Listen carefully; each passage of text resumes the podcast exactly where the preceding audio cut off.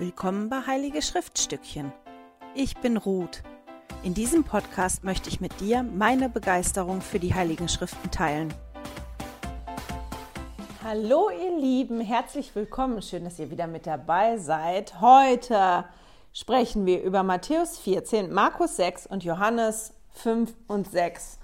Da sind einige ganz bekannte Geschichten drin und dann noch so ein bisschen was, was schwieriger zu verdauen ist, für mich zumindest, oder schwieriger zu verstehen ist in der Komplexität. Äh, bevor wir einsteigen, eine kleine kurze Vorwarnung. Ich habe zwar total viel gelesen, habe auch Zitate und so rausgesucht, aber ich habe nichts sortiert und nichts wirklich aufgeschrieben. Ich hoffe, es wird nicht zu chaotisch heute. Ich verlasse mich jetzt darauf, dass ähm, das irgendwie gut kommt. Genau, aber ich entschuldige mich schon mal vorab, falls es heute ein bisschen chaotisch wird und ihr das Gefühl habt, ich hätte keinen Plan. Ja, dann stimmt das heute.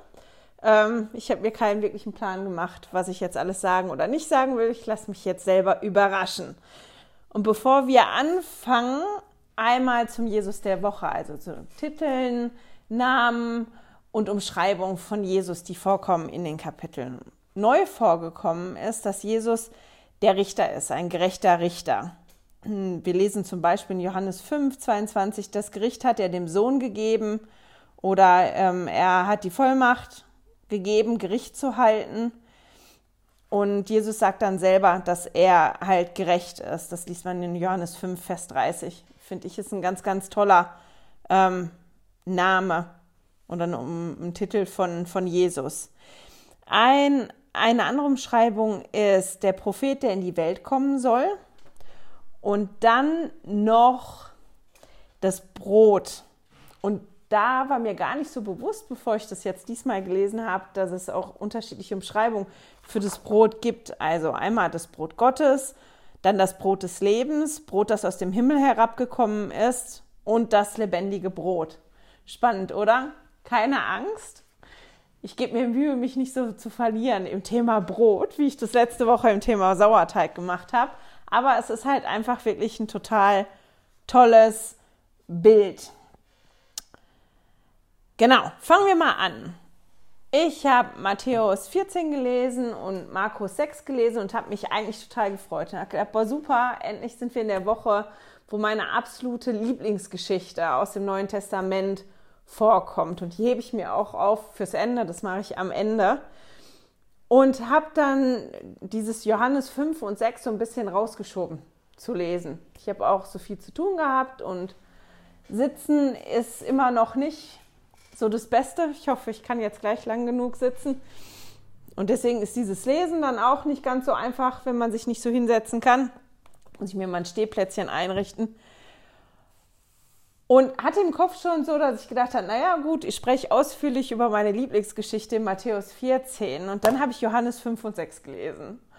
Und das hat mich erstmal, das war wie so eine, eine Vollbremsung, weil das so voll ist und man so unglaublich viel lernen kann, aber das für mich auch eben, weil das so komplex ist, weil da so viel drin steckt, weil das so formuliert ist, nicht so ganz so einfach alles zu verstehen ist für mich. In, in dieser Vollheit, klar, so die einzelnen Dinge und worum es da im Groben geht, schon. Aber da steckt halt so unglaublich viel drin. Und ähm, ja, ich wusste dann nicht, lasse ich das einfach aus, spreche da gar nicht drüber. Ähm, spreche darüber, aber da fühle ich mich eigentlich nicht wohl genug, weil ich nicht tief genug drin bin. Aber ich habe jetzt trotzdem zwei drei Sachen dazu rausgesucht und ich würde auch einsteigen mit der Thematik da oder was so dahin geführt hat auch und dann der Thematik da und gebe euch mal so zwei, drei Dinge als Denkanstöße.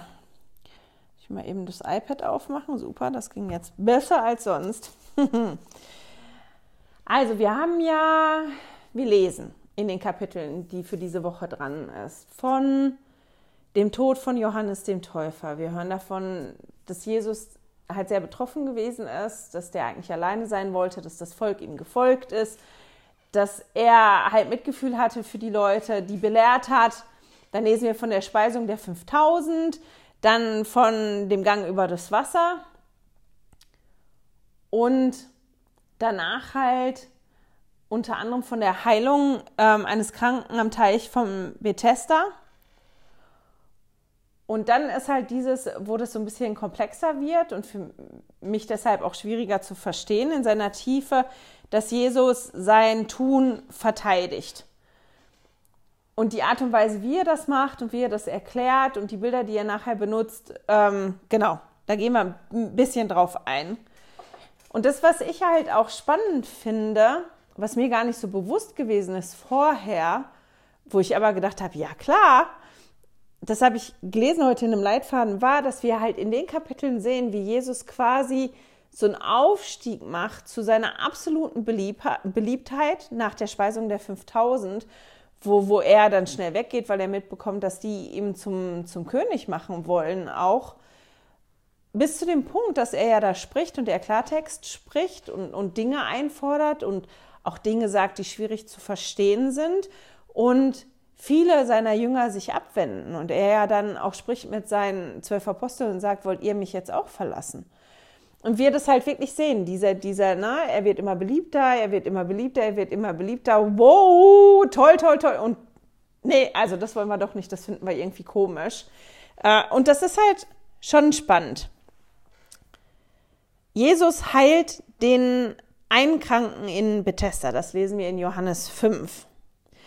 Und ähm, ich meine, als ich das gelesen habe, ich fand erstaunlich, geschrieben wird ja, dass derjenige, den er da heilt, schon seit 38 Jahren an diesem Teig sitzt, äh, nicht Teig, Teich sitzt und versucht da reinzukommen. Es gibt halt da die Legende, dass dieser Teig, ne, warum sage ich immer Teig, dieser Teich, dieses Wasser, dass ähm, wenn den ein Engel berührt, das Wasser in Bewegung gerät und der Erste, der danach in dieses Wasser reinkommt, der wird geheilt. Und von demjenigen, von dem wir dann da lesen, lesen wir halt auch, dass der da 38 Jahre gesessen hat. Und der Gedanken, den ich hatte, war, meine Herren, was hat ihn dazu gebracht, da 38 Jahre lang zu sitzen? Hat er wirklich welche gesehen, die geheilt worden sind? Oder hatte der gar keine andere Möglichkeit? Ich weiß es nicht, aber ich finde das halt schon spannend. Und Jesus geht halt da wirklich hin und fragt ihn, ob er gesund werden will.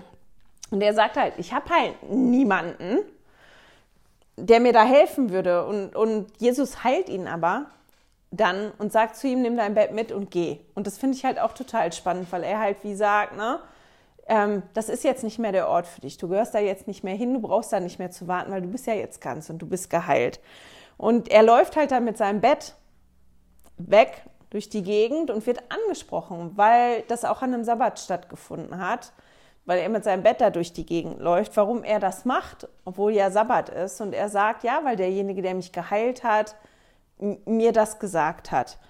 Und das hat den Autoritäten da wieder nicht geschmeckt. Ich habe das ja schon mal, ich glaube im vorletzten oder im vorvorletzten Video gesagt, dass ähm, denen das wirklich sauer aufgestoßen ist, weil Jesus auf verschiedene Art und Weisen ja, die Regeln, die die aufgestellt haben, für den Sabbat gebrochen hat und die schon konform waren mit dem Gesetz des Mose, wenn man den Sabbat nicht hält und den nicht heiligt, ähm, dass man schon das Todesurteil auch fällen kann über denjenigen. Und das ist ja das, was die beschlossen haben. Und, und diese erneute Heilung da am Sabbat und, und diese Aufforderung, nimm dein Bett mit und geh, das ist denen halt sauer aufgestoßen. Aber nicht nur dass der geheilt hat am Sabbat, sondern auch, weil Jesus in der Zeit immer klarer formuliert hat und ausgedrückt hat, mit welcher Vollmacht er eigentlich da ist. Und das ist spannend. Wir haben gestern mit dem Theodor telefoniert, der hat P-Day, der ist ja auf Mission, der hatte gestern P-Day und der hat so ein bisschen erzählt, was los ist und was nicht. Und er hat gesagt, er hat sich mal damit auseinandergesetzt, was der Titel Menschensohn oder Sohn des Menschen eigentlich bedeutet, weil er hat das nie verstanden.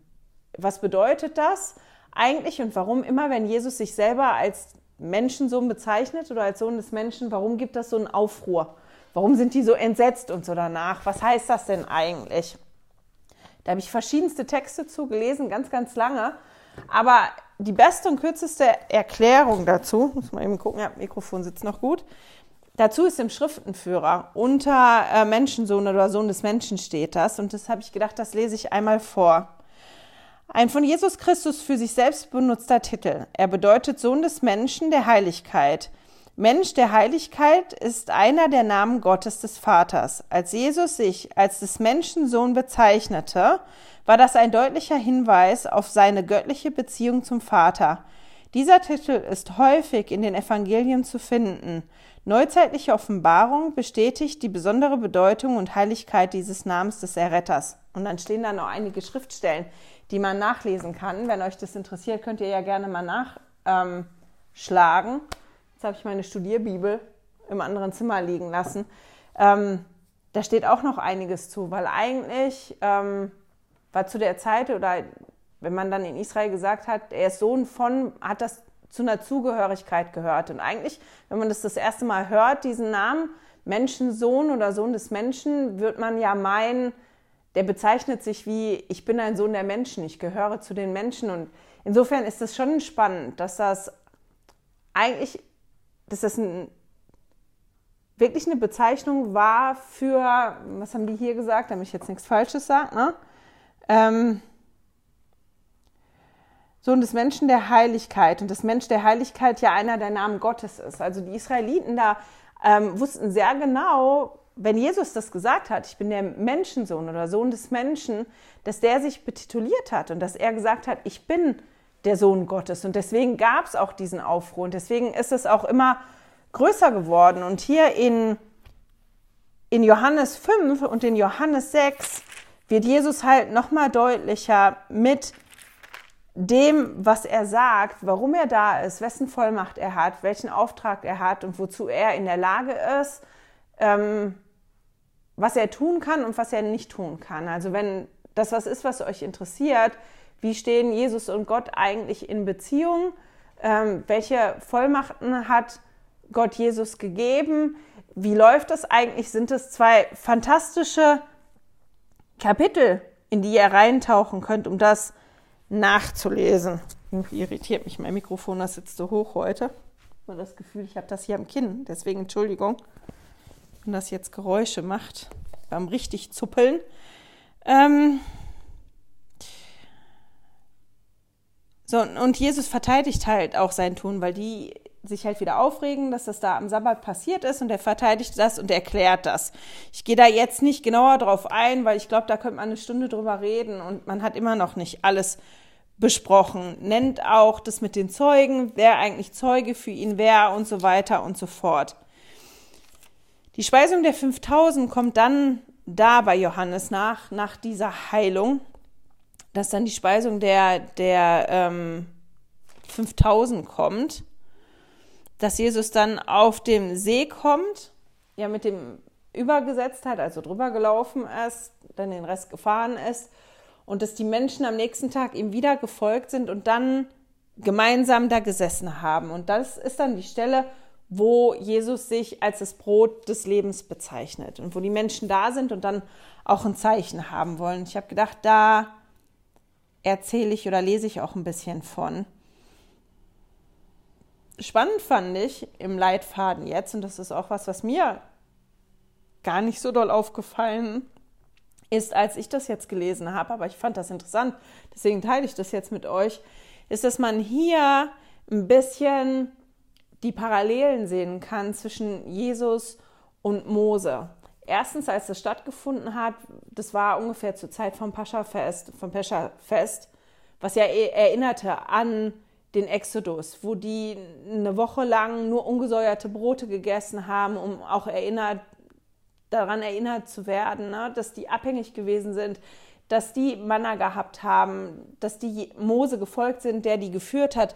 Und man sieht das ja. Jesus ist ja übergesetzt, der ist ja weggegangen, um alleine zu sein. Und die Menschen sind ihm gefolgt, die haben, ähm, ja, sind ihm halb gefolgt. Jesus hat die dann auch gespeist. Er hat denen zu essen gegeben und hat darauf dann am nächsten Tag, als sie ihm wieder gefolgt sind, Bezug genommen. Und die haben halt auch Bezug darauf genommen und wollten unter anderem ein, ein Zeichen sehen.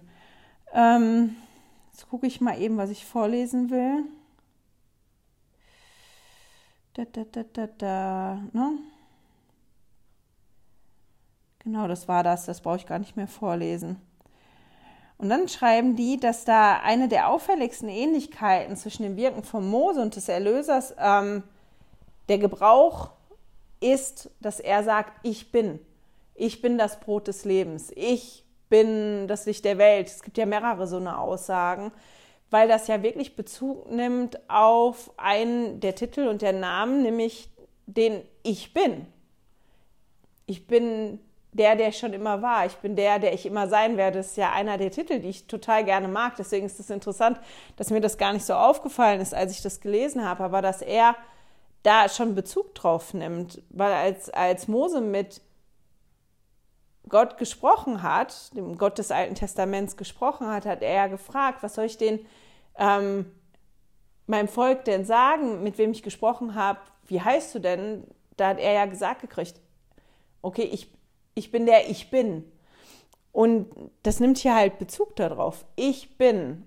Und deswegen habe ich gedacht, das ist jetzt was Spannendes für mich, darauf nochmal zu achten, in welchen Situationen benutzt Jesus das hier und was setzt er dann da hinten dran, wie ihm diesmal, ich bin das lebendige Brot oder ich bin das Brot, ähm, das vom Himmel herabgekommen ist. Und ich finde, das ist halt schon spannend. Ein anderer Punkt, und das war noch bei der Speisung der 5000, und das war der Grund, warum er dann auch weggegangen ist, war ja, dass die, und das lesen wir in Johannes 6, Vers 15. Mal schnell gucken. Na, da steht dann, da nun Jesus erkannte, dass sie kommen und ihn ergreifen wollten, um ihn zum König zu machen, zog er sich wieder auf den Berg zurück, er allein. Und ich habe mich halt schon beim Lesen gefragt, verstehe ich jetzt eigentlich nicht so ganz genau, warum wollen die dem nur, weil die dieses Wunder jetzt gesehen haben, zum König machen? Jesus hat ja so viele Wunder gewirkt und, und da waren ja viele Menschen gut. 5000, die bei der Speisung dabei waren, sind schon sehr, sehr viele, aber ähm, warum wollten die den jetzt zum König machen? Und da habe ich ein tolles Zitat gefunden im Institut Leitfaden dazu. Und da steht, nach der Speisung der 5000 befand sich der Erlöser vielleicht auf dem Höhepunkt seiner öffentlichen Popularität. Johannes berichtet, dass einige versuchten, ihn mit Gewalt zu ergreifen, um ihn zu König zu machen.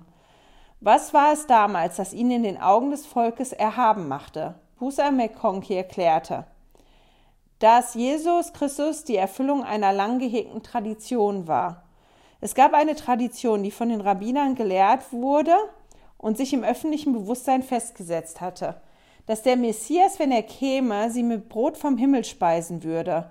Es war sogar ein fester Glauben geworden, dass der Messias, wenn er kommt, sein Kommen durch eine Wiederholung dieses erstaunlichen Wunders ankündigen würde. Wie der erste Erlöser, der Befreier aus der ägyptischen Knechtschaft, so sagten die Rabbiner, Manna für Israel vom Himmel fallen ließ, so wird auch der zweite Erlöser, der Messias, Manna für sie noch einmal herabsteigen lassen. Als Jesus die fünf Gerstenbrote und die zwei kleinen Fische vermehrte, war es so, als ob das traditionelle Zeichen gegeben worden wär, wäre. Der Höhepunkt seiner Anziehungskraft war erreicht. In ihren Augen stand er auf dem Gipfel, aber er war der Messias, folgerten sie und musste als ihr König regieren. Und das macht das Ganze halt wirklich so spannend. Am einen Tag haben die das Gefühl, boah, das erfüllt sich Wahnsinn. Deswegen kann ich auch nachvollziehen, warum die den dann wirklich gesucht haben. Wo ist der denn jetzt hin?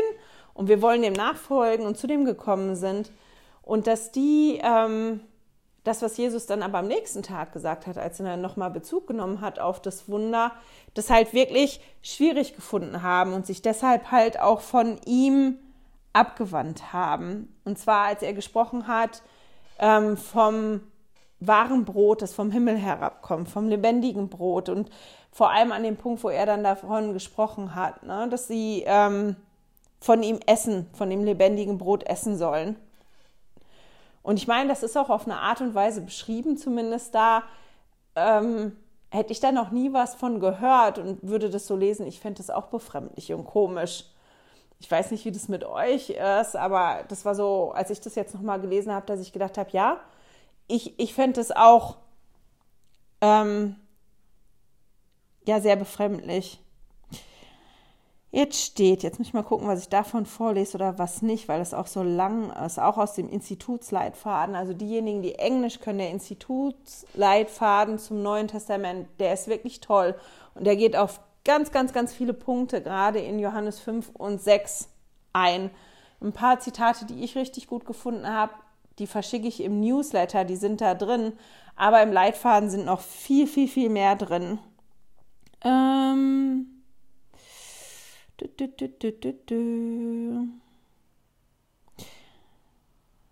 also dieses Brot, was er benutzt, das Bild, ist halt einfach total spannend, weil das Brot ja ein in vielen Kulturen ein Grundnahrungsmittel ist heute noch, ähm, das aber noch viel intensiver gewesen ist und das wirklich wichtig gewesen ist. Und das, das ist halt natürlich ein tolles Bild, das ist eine tolle Metapher für ähm, die grundlegende Rolle und die Lehren, die Jesus ja spielt und die er in unserem Leben haben sollte.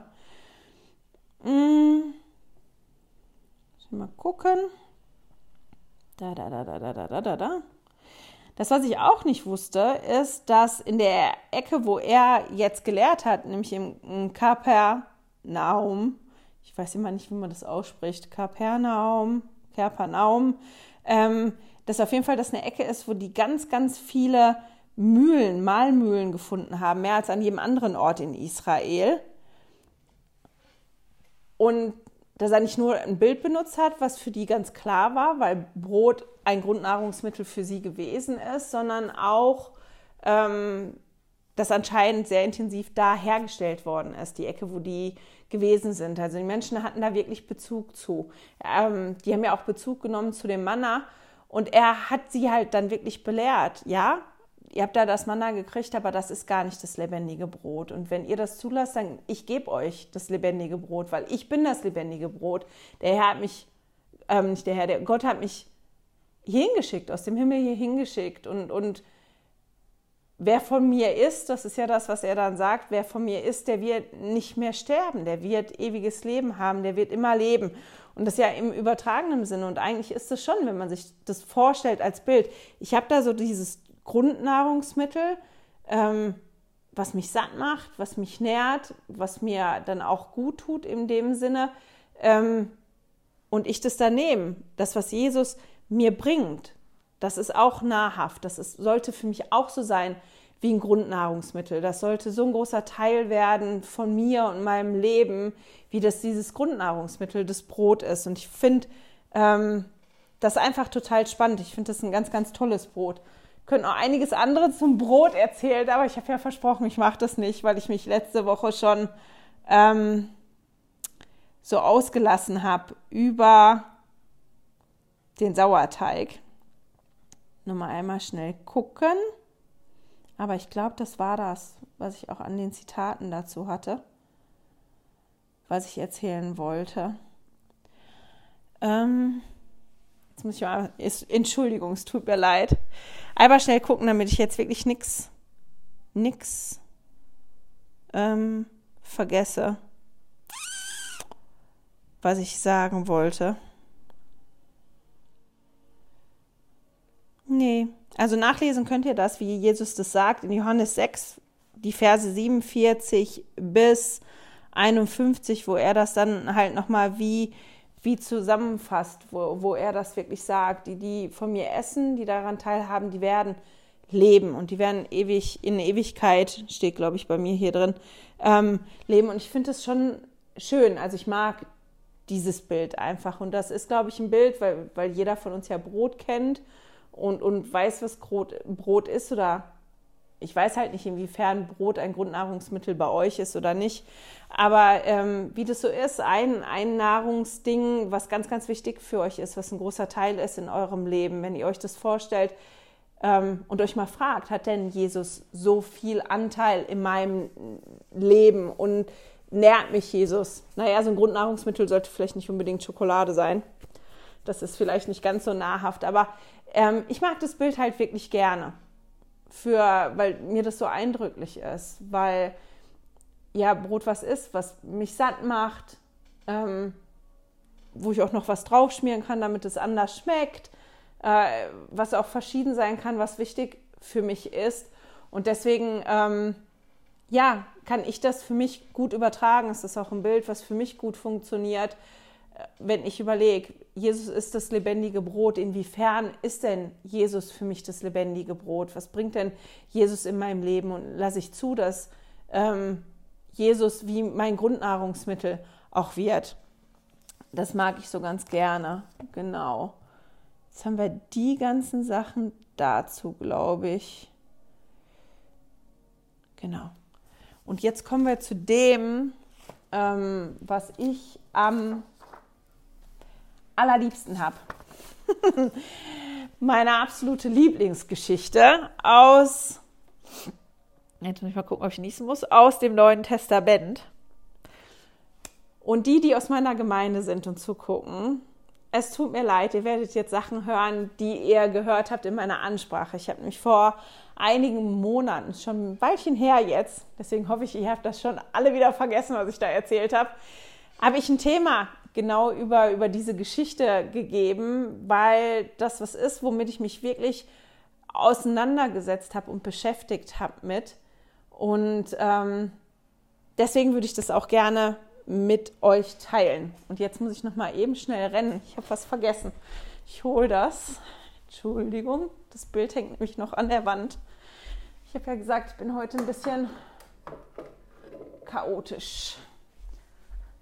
Bin ich.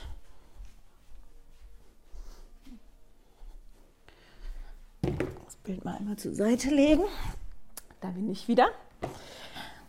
Und zwar geht es um die Geschichte, wo Jesus und Petrus auf dem Wasser laufen. Damit habe ich mich eine ganze Weile beschäftigt und das poppt auch immer wieder auf und ich habe da immer neue Aspekte. Ich habe zum Beispiel ein Zitat von ähm, Elder Holland gefunden, das auch so ein bisschen in die Richtung geht. Ich hoffe, dran, dass ich dran denke, das auch noch vorzulesen. Ähm, das ist so ein bisschen neuer Aspekt noch, über den ich mir noch gar nicht so viel Gedanken gemacht habe, der da jetzt auch neu mit reinspielen wird. Und ich hätte gerne, oder das ist jetzt eine Aufforderung, wenn ich die Geschichte jetzt ein bisschen erzähle oder wenn ihr die auch nachlest, dass das was ist, was ihr euch bildlich vorstellt. Das ist auch was, genau wie, wie die Teilung des Roten Meeres. Das ist was, was man sich wirklich toll bildlich vorstellen kann. Da könnte man auch super einen Film drüber machen, eben weil es so plakativ ist und so viele ähm, ja, äh, das kann man sich halt wirklich vorstellen mit Geräuschen und wie das aussieht. Probiert das mal, weil dann wird das lebendiger. Und ich finde, dann kann man da auch viel besser einsteigen, wenn man das so lebendig vor sich quasi sieht, als wenn ein Film abläuft. Einfach nochmal zur Einordnung, wann das passiert ist. Also Jesus hat gehört davon, dass sein Cousin enthauptet worden ist und war ähm, ja natürlich da sehr traurig drüber und ist eigentlich weggefahren, um zu beten an einem einsamen Ort mit den Jüngern. Und da wartete aber, als er dann angekommen ist, schon eine Menschenmenge auf ihn. Die haben das mitbekommen, dass er dahin ist. Die Menschenmenge wartete da auf ihn. Und eigentlich wollte Jesus alleine sein, aber der hat diese Menschenmenge gesehen. Ähm, ja, der konnte die da nicht einfach so sitzen lassen. Er hatte Mitgefühl für sie und ähm, heilte Kranke belehrte sie und abends fand die Speisung der 5000 statt mit den fünf Broten und den zwei Fischen. Und Jesus schickte dann nachher die Jünger mit dem Boot voraus nach Hause. Und je nachdem, welche, wo man das liest, schickte der entweder die Menschenmenge nach Hause oder ging weg, weil die ihn zum König machen wollte. Kommt darauf an, wo wir die Geschichte lesen. Ob wir die jetzt in Matthäus lesen oder in Markus oder in Johannes. Und die Jünger waren dann, die sind am Abend losgefahren mit dem Boot. Und als die Jünger in dieses Boot gestiegen sind, haben die schon einen wirklich ereignisreichen Tag hinter sich gehabt. Hm. Die haben das ja alles miterlebt. Also das war ein aufregender Tag. Das war ganz bestimmt auch ein anstrengender Tag, da so zu sein.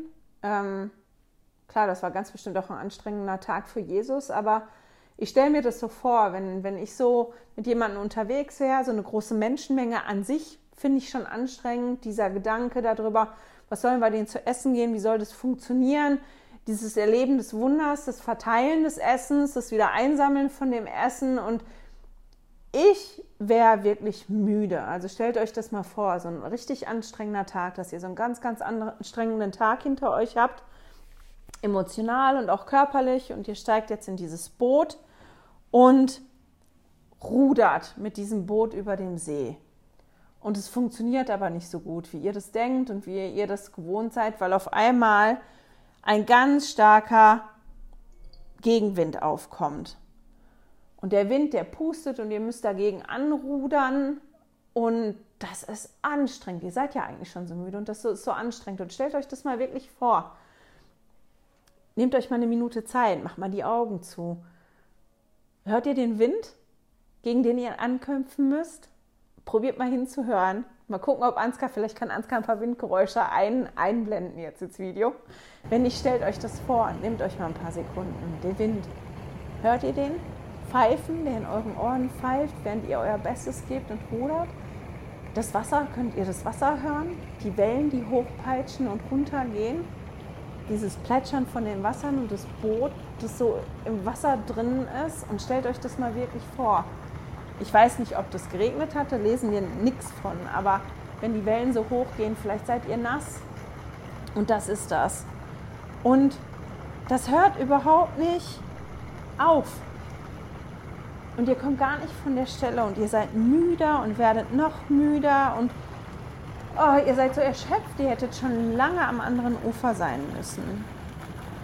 Und ihr seid quasi die ganze Nacht auf dem Ufer und dann während der vierten Nachtwache, also so zwischen 3 Uhr und Sonnenaufgang, da sahen sie was auf dem Wasser und die bekamen Angst. Und ich meine, stellt euch das mal vor, ihr seid da, der Wind geht, die Wellen gehen, das Boot geht hoch und runter, hoch und runter. Und ihr seid müde, ihr seid nass, ihr seid erschöpft und dann seht ihr da hinten irgendwas. Das kommt da so auf euch zu und ihr könnt es im ersten Moment gar nicht einordnen. Und die haben dann gesehen, dass das wie eine Person ist und haben dann Angst bekommen. Und die schrien vor Angst. Und das ist was, was ich mir vorstellen kann. Stellt euch das vor. Dunkel und gerade bevor die Sonne aufgeht, zwischen 3 Uhr und Sonnenaufgang, das ist ja wie die dunkelste Stunde der Nacht, bevor das dann wieder hell wird. In diesem ganz dunklen, mit dem Wasser, mit dem Wind, das ist ja auch eine Geräuschkulisse, die da ist, seht ihr das da auf einmal. Und die haben Angst bekommen, die haben richtig geschrien vor Angst. Und das ist was, was ich nachvollziehen kann.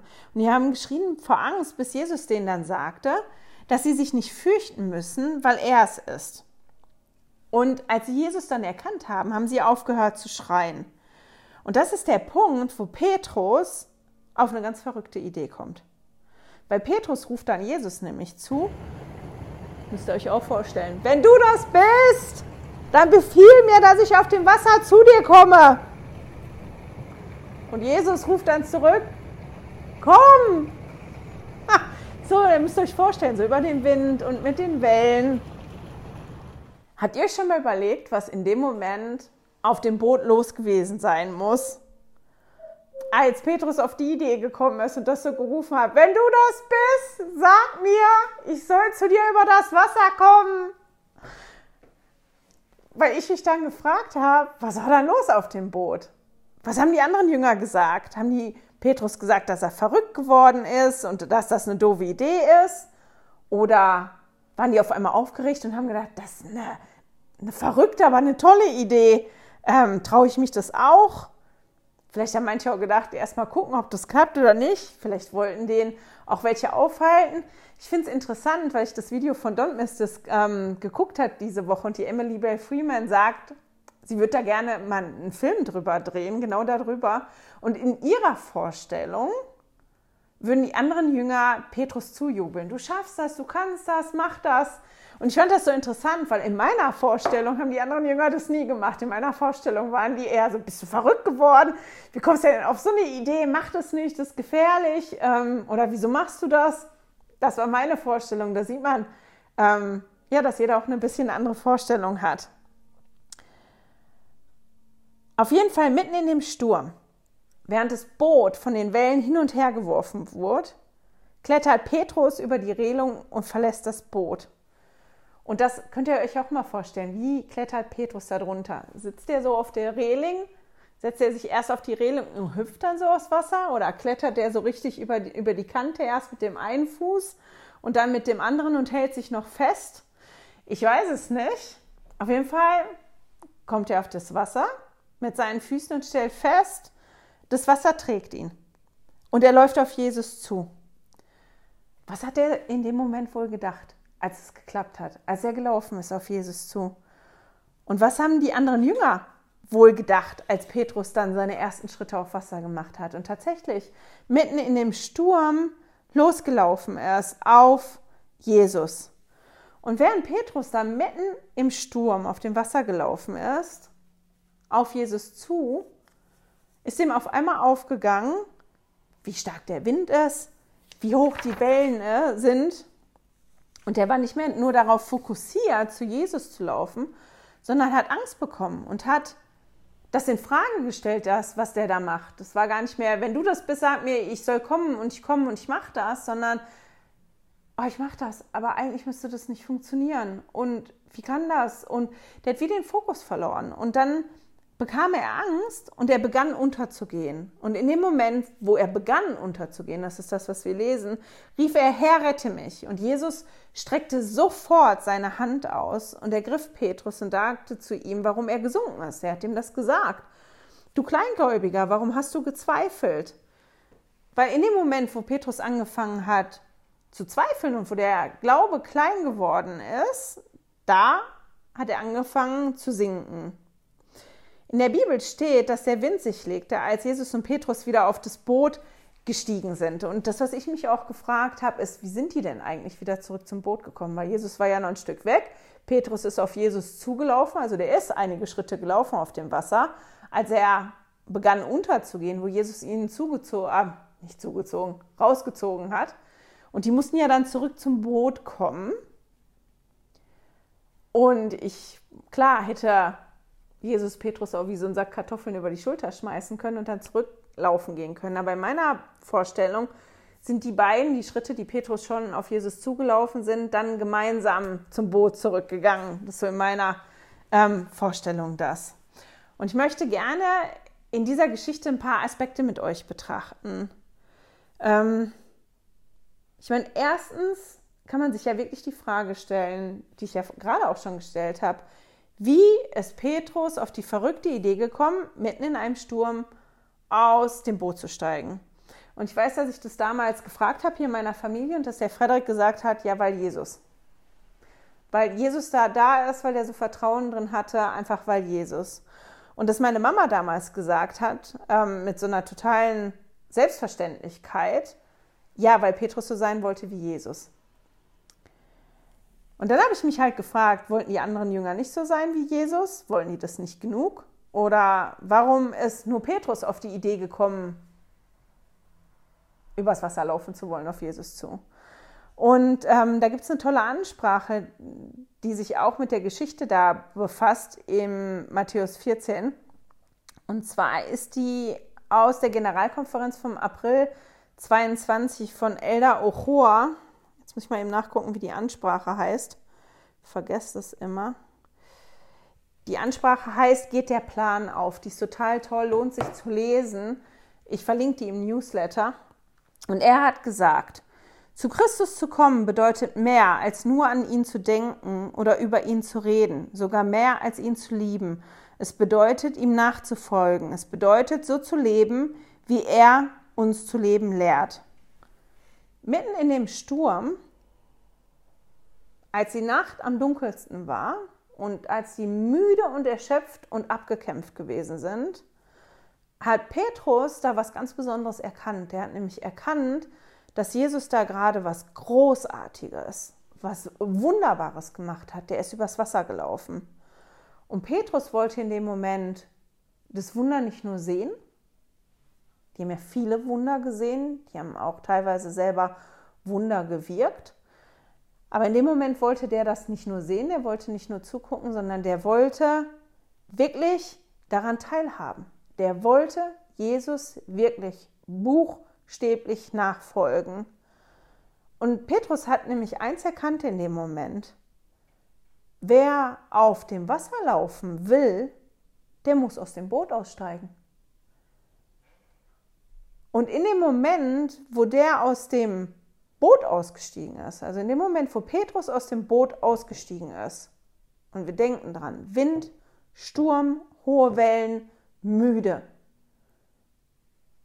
In dem Moment hat der Petrus Jesus mehr vertraut als dem Boot. Und ich finde, das ist ähm, schon ziemlich beeindruckend. Präsident Nelson hat in der Generalkonferenz vom April 22 mehrere Ratschläge gegeben und einer davon war, streben Sie nach Wundern und erwarten Sie Wunder. Vollbringen Sie die geistige Arbeit, nach Wundern zu streben. Bitten Sie Gott, Gebet erfüllt, er möge Ihnen helfen, diese Art von Glauben auszuüben. Und das ist genau das, was Petrus in dem Moment gemacht hat, als er aus dem Boot ausgestiegen ist. Der hat diesen Glauben, diese Art von Glauben wirklich ausgeübt. Und wenn wir das jetzt mal auf uns beziehen, diese ganze Geschichte, ich habe mich halt wirklich gefragt, was hält mich denn davon ab, aus dem Boot auszusteigen? Wenn ich in den Stürmen des Lebens bin und da in meinem Boot drin sitze und ja, ich durchgeschüttelt werde und so, was hält mich denn davon ab, aus dem Boot auszusteigen? Und dafür gibt es total viele Gründe. Ähm, zum Beispiel die Angst davor, das nicht zu schaffen, die Angst davor, unterzugehen, Mm, mein Perfektionismus, also der Anspruch, dass ich Dinge gerne mache, ohne Fehler zu machen. Also ich würde am liebsten alle Dinge nur machen, ohne Fehler zu machen. Ich weiß, dass das Fehler dazu gehören, aber ich mache sie trotzdem nicht gerne. Ähm, nicht genug Vertrauen zu haben in mich selber und auch in Gott, also in dieses beides, in Frage zu stellen, ob ich das wirklich kann. Also kann ich wirklich über das Wasser laufen? Geht das? wirklich eigentlich, ähm, ja, dieser wirklich Zweifel, bin ich in der Lage dazu. Und auch der Gedanke, dass um übers Wasser laufen zu können, sich erstmal die Umstände ändern müssten. Das heißt, wenn wir jetzt dieses Bild benutzen von der Geschichte, dass ich okay, ich würde das schon gerne ausprobieren, übers Wasser zu laufen, aber bitte an einem Frühlingstag. Frühlingstag, schön laues Wetter, ein spiegelglatter See, ja, ganz, ganz, ganz glatt. Und an dem Tag, ähm, ja, da würde ich das vielleicht probieren zu laufen, da könnte ich das. Und das ist lustig, weil als ich das gedacht, äh, als ich dieses Bild benutzt habe, um, um mir das so klarer zu machen, musste ich schmunzeln, weil ich gedacht habe, naja, an so einem Tag würde ich vielleicht dann gar nicht aus dem Boot aussteigen wollen habe ja schon öfter erzählt, ich bin fürchterlich seekrank. Ich bin eigentlich fürchterlich reisekrank. Mir wird hinten im Auto schlecht, mir wird im Bus schlecht, im Flugzeug wird mir auch schlecht, auf dem Boot wird mir ganz schlecht. Ich reise halt nicht so gut. so, und ähm, ich weiß gar nicht, will man an so einem schönen Tag überhaupt aus dem Boot aussteigen? Eigentlich ja, ja, wenn man so durch, ich weiß es nicht, wenn man so durchgeschüttelt wird. Aber als Petrus Jesus sagte, ne, wenn du es bist, befiehl mir, dass ich über dem Wasser zu dir kommen kann. Und Jesus dann sagte, komm, hat Jesus nicht gesagt, okay, einen Moment noch, und hat dann den See gestillt, dass das ganz glatt ist für Petrus und dass er dann seine ersten Schritte auf dem Wasser machen kann, ja, auf einem glatten See, ohne viel Wind, ohne die hohen Wellen. Das hat er nicht gemacht. Wir lesen davon, dass er das nachher gemacht hat, als sie ins Boot gestiegen sind. Also Jesus war durchaus in der Lage dazu, der hat das auch gemacht. Wir kennen ja auch die andere Geschichte, wo er den, den Sturm gestillt hat. Jesus hätte das machen können. Der macht das aber nicht. Der sagt Petrus nicht, halt, warte, ich ändere erst die Umstände, sondern der sagt zu dem, komm. Und das ist eigentlich so schön, weil in diesem Kommen auch so viel Vertrauen drin steckt. Komm, ich weiß, du kannst das. Ich vertraue dir. Du kannst das genau in den Umständen, wie sie jetzt gerade sind. Und das ist was, was mir so aufgefallen äh, ist, als ich mich damit beschäftigt habe, dass auf das Vertrauen vom Vater im Himmel und Jesus in uns, dass wir Dinge meistern können und dass wir dazu in der Lage sind, viel, viel größer ist als das Vertrauen, was ich in, in mich selber habe. Weil das ist gar nicht so groß. Ähm, Und als, als Jesus das halt gesagt hat, war Petrus Vertrauen in Jesus halt auch so groß, so groß, dass er teilhaben konnte an dem Wunder.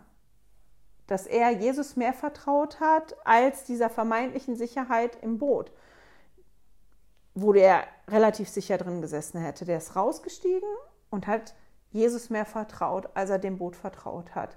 Und das ist schön in den ersten Momenten. Ich habe ja da schon öfter drüber gesprochen, auch wie kommt man an so ein Vertrauen? Das ist auch eine Frage, die man sich darstellen kann. Okay, wie hat Petrus denn so ein Vertrauen in Jesus entwickeln können? Ähm und ich finde, wenn man sich anguckt, wie, wie Petrus umgegangen ist, dann als es anfing schwierig zu werden, äh, das hilft uns schon dabei, zu gucken, wie Petrus dieses Vertrauen überhaupt bekommen hat. In der Bibel lesen wir ja dann, er begann zu sinken oder er begann, als er anfing zu sinken, als er begann unterzugehen, sind, glaube ich, die Formulierungen gewesen. Und in dem Moment schrie er laut und bat Jesus um Hilfe. Ne? Und Jesus war auch sofort da und rettete den. Petrus bat Jesus sofort um Hilfe, als er begann unterzugehen.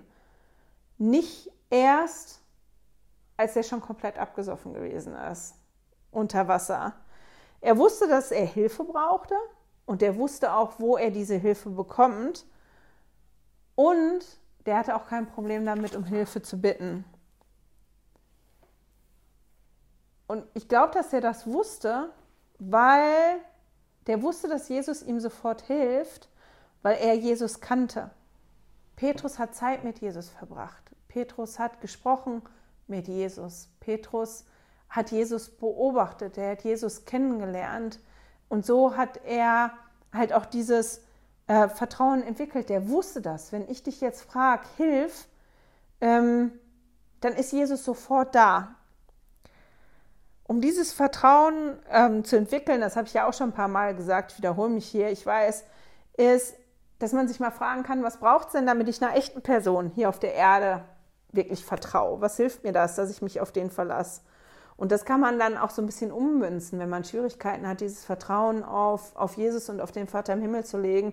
Okay, ähm, im normalen Leben hilft mir das Vertrauen zu haben. Ähm, wie kann ich das jetzt anwenden darauf, dieses Vertrauen in Jesus und in den Vater im Himmel zu haben? Für mich hat das immer noch was mit Beziehungsarbeit zu tun. Wie, wie kümmere ich mich um die Beziehung? Ähm, genau. Ich zeige euch mal ein Bild. Das habe ich auch schon ein paar Mal gezeigt. Das ist mein absolutes Lieblingsbild, hängt auch im, im Wohnzimmer bei mir. Deswegen bin ich gerade aufgestanden. Das hatte ich vergessen abzuhängen. Ähm, und ich habe das damals gekauft und als ich das das erste Mal gesehen habe, habe ich gedacht, dass das Petrus zeigt. Für die, die den Podcast hören und nicht gucken, das ist, ich vergesse mal, wie das heißt. Ich glaube, das heißt die Hand äh, Gottes und ist von Yong Sung Kim, dem Maler. Und man sieht, also die Perspektive ist von unter Wasser und man sieht Jesus auf dem Wasser stehen, wie er die Hand ausstreckt. Und die Hand, die Finger, die ersten Finger kommen gerade ähm, in das Wasser rein. Und ich habe halt, wie gesagt, das erste Mal gedacht, das ist ein Bild von Petrus und dann habe ich nachher gedacht, nee, ich glaube, das Bild hat mich so angezogen, weil ich das wie bin. Weil wenn man die Geschichte liest von Petrus, dann sieht man ja, der ist ja gar nicht so weit abgesoffen. Der war ja gar nicht komplett unter Wasser. Der hat ja angefangen unterzugehen und hat da schon um Hilfe gerufen und Jesus hat ihm die Hand gereicht und dann ist er ja gar nicht mehr so tief versunken in das Wasser.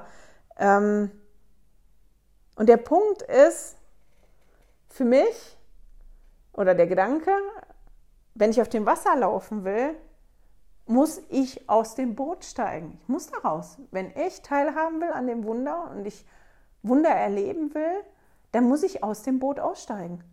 Ich muss dieses Vertrauen haben, dass ich das kann und dass mir, wenn ich geholfen werde, äh, wenn, wenn mir geholfen wird, wenn ich untergehe, dass mir geholfen wird. Weil die Frage bei mir und bei uns allen, glaube ich, nicht ist, ob ich untergehen werde, weil ich werde untergehen, ich werde absaufen.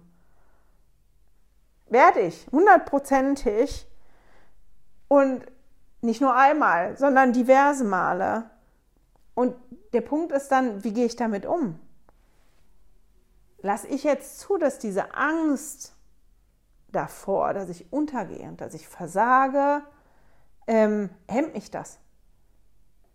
Hemmt mich das in meinem Vertrauen, in meiner Handlungsweise so, dass ich das gar nicht erst versuche? Und wenn ich mir die Frage so stelle, dann muss ich sagen, ja, manchmal ist das so. Dass, dass mich das so hemmt, die Angst davor, das geht so und so in die Hose, das funktioniert nicht, das wird anstrengend, ich kann das nicht, ähm, dass ich das gar nicht erst versuche. Und dann habe ich mich halt gefragt, was sind denn die Boote, an denen ich mich krampfhaft festhalte? Was ist das denn in meinem persönlichen Leben? Das ist mir jetzt zu weit gehen und ist auch ein bisschen zu persönlich. Aber das ist ja was, was ihr euch vielleicht auch mal fragen könnt. Was sind denn eure persönlichen Boote, an denen ihr euch festhaltet im Sturm bei den höchsten Wellen, ähm, weil ihr das Gefühl habt, das ist viel, viel sicherer, als auf Jesus zuzugehen. Es können ja auch ganz, ganz verschiedene Sachen sein. Ähm, und wenn ich es dann versuche und untergehe, was hält mich dann davon ab, den Herrn direkt um Hilfe zu bitten?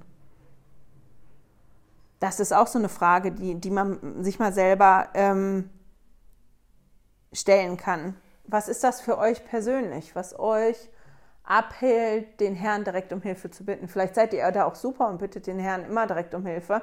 Ich nicht, ich arbeite daran, ich bin schon besser geworden, aber man kann ja in den meisten Dingen immer noch besser werden. Das ist ein Punkt, wo ich noch viel besser werden kann, als ich im Moment bin. Ähm, ich hoffe, dass, wenn ich das immer wieder übe, dass ich das dann auch besser lerne. Haben, ich habe ja hier so eine Frauenstudiergruppe und ich fand es total interessant, weil eine von, von den wunderbaren Frauen da gesagt hat, eigentlich, wenn ich Gott vertraut habe und Jesus vertraut habe, habe ich noch nie eine schlechte Erfahrung gehabt. Das ist immer gut gekommen, immer. Aber trotzdem habe ich Schwierigkeiten damit, ähm, ja, auf meine Erfahrungen, die ich gemacht habe, zu vertrauen. Und trotzdem hakt es da immer bei. Und ich fand das interessant, weil ich gedacht habe, ja, bei mir auch. Eigentlich, wenn ich so Situationen gehabt habe, wo, wo ich dieses Vertrauen wirklich brauchte und, und das eingesetzt habe, ich habe nur gute Erfahrungen gemacht. Aber das hat nicht dafür mehr, nicht total gesorgt dafür bei mir, dass, dass das jetzt total einfach ist. Und das zeigt mir, dass ich da wirklich noch Bedarf habe, dann noch ein anderes Vertrauen und einen anderen Glauben zu entwickeln, als den, den ich im Moment habe. Ähm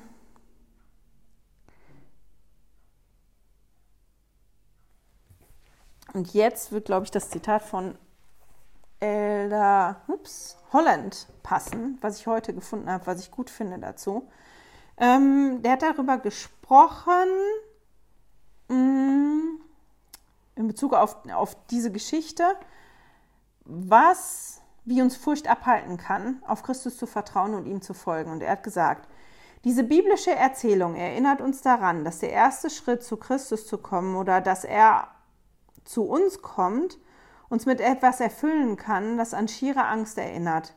Das sollte nicht so sein, aber manchmal ist es so. Eine der großen Ironien des Evangeliums besteht darin, dass gerade die Quelle der Hilfe und Sicherheit, die uns angeboten wird, das ist, wovor wir in unserer sterblichen Kurzsichtigkeit fliehen können.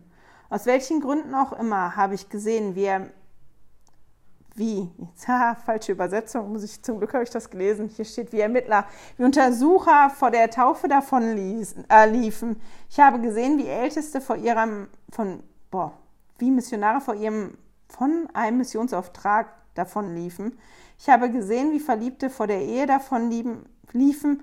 Und ich habe gesehen, wie junge Paare vor der Angst vor Familie und Zukunft davon liefen. So oft laufen viele von uns vor Dingen weg, die uns segnen, retten und beruhigen würden. So oft sehen wir die Verpflichtungen und Gebote des Evangeliums als etwas an, das man fürchten und aufgeben muss. Und ich fand es einfach ein interessantes ähm, Zitat. Muss mal die Übersetzungsfehler von Diebel gleich noch korrigieren.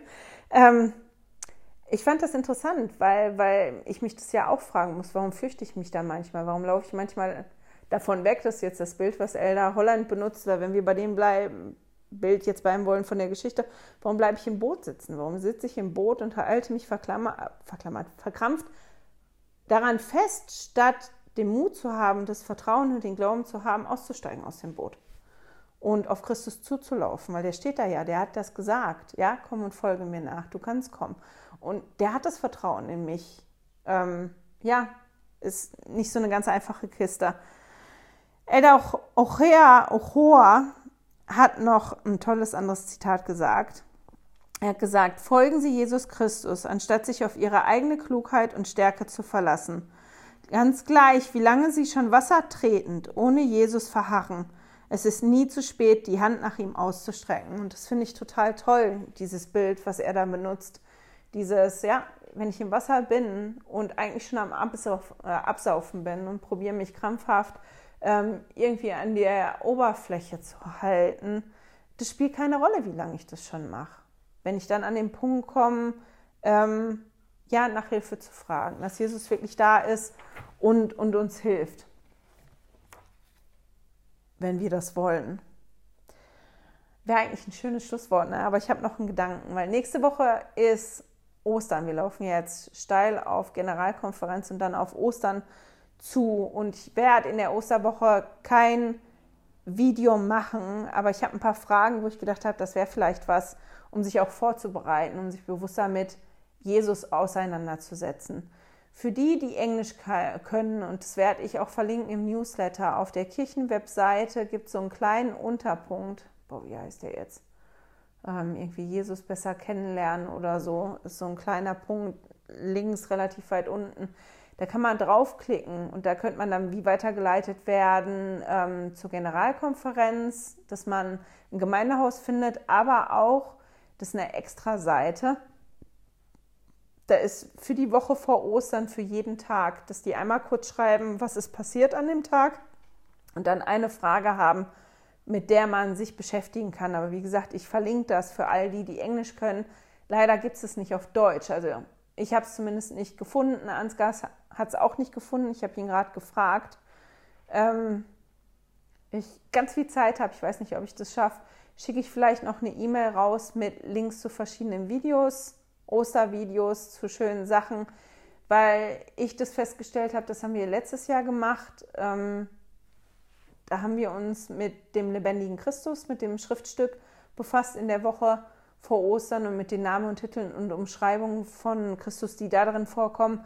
Und es war schön, dass Ostern nicht so nebenbei gelaufen ist. Ich weiß nicht, wie das bei euch zu Hause ist, aber bei uns ist Ostern eigentlich sonst eher ein Fest, was so ein bisschen nebenbei läuft. Zu Weihnachten hat man ja das Ganze, den Advent und den Adventskranz und die Adventskalender. Ähm, man kann so gar nicht so an Weihnachten vorbeirauschen, aber bei Ostern ist es meistens so, hups, ist schon wieder Osterwochenende, ach, und ist schon wieder vorbei. Und deswegen finde ich den Gedanken gar nicht schlecht, sich eine Woche vor Ostern bewusst jeden Tag Zeit zu nehmen. Das macht diese Seite da ganz toll. Ich muss gucken. Wenn ich das schaffe, werde ich Sachen rausschicken. Für die, die Englisch können, ist super danach zu lesen. Aber das, was ich hier habe, ist die von Don't Miss, das haben ja so ein Tagebuch und die haben hier ein paar tolle Fragen gestellt und ich finde, damit kann man sich auch beschäftigen jeden Tag. Wir haben ja jetzt hier so verschiedene Geschichten. Die Heilung vom ähm, dem Mann am Teich von Bethesda, ähm, wie Petrus auf dem Wasser läuft, die, die Speisung der 5000. Und wenn ihr so daran denkt, jetzt an Petrus läuft über das Wasser, was lernt ihr da über Jesus?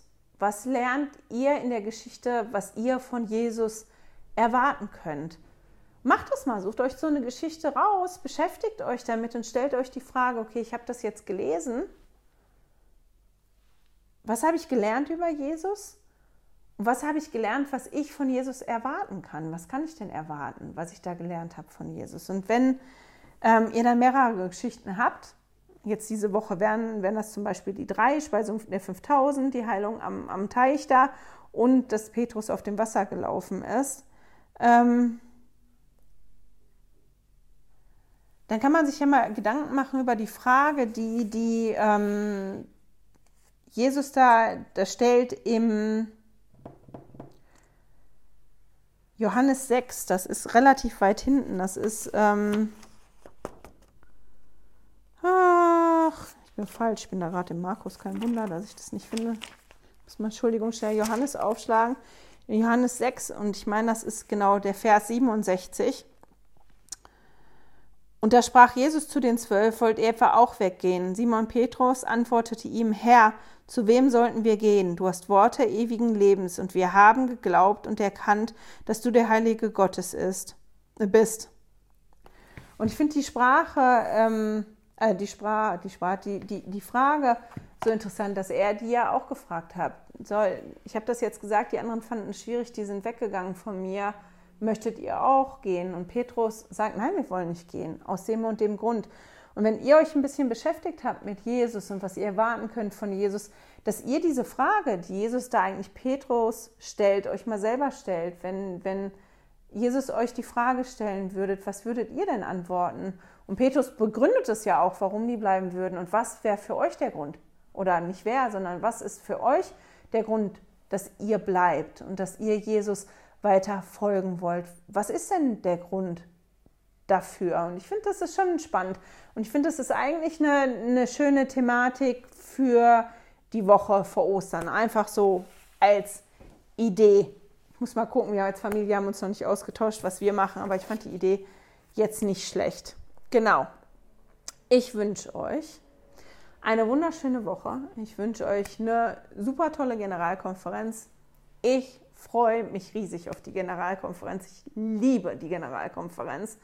Ich bin gespannt, was der Vater im Himmel uns wieder sagen möchte durch seine, ähm, ja, durch seine Sprachrohre, wenn man das so sagen will. Ähm, was im Moment wichtig für mich persönlich ist. Ich freue mich da riesig drauf. Ich hoffe, dass ihr euch auch freut und dass ihr eine gute Generalkonferenz habt und dass ihr wunder wunderschöne Ostern habt. Genießt Ostern. Ich hoffe, dass ihr an Jesus denkt und ein bisschen daran denkt, was wir feiern zu Ostern. Und ich hoffe, wir hören und sehen uns dann in zwei Wochen wieder. Tschüss! Hey, danke fürs Zuhören. Dieser Podcast ist die Audiospur von meinem YouTube-Video. Wenn du mich also nicht nur hören, sondern auch sehen möchtest, findest du mich auf YouTube unter Heilige Schriftstückchen. Melde dich auf www.heiligeschriftstückchen.ch für meinen Newsletter an und erhalte Zitate und Links passend zu jeder Episode. Außerdem findest du mich auf Facebook und Instagram, auch unter Heilige Schriftstückchen. Auf Instagram allerdings mit UE statt mit Ü.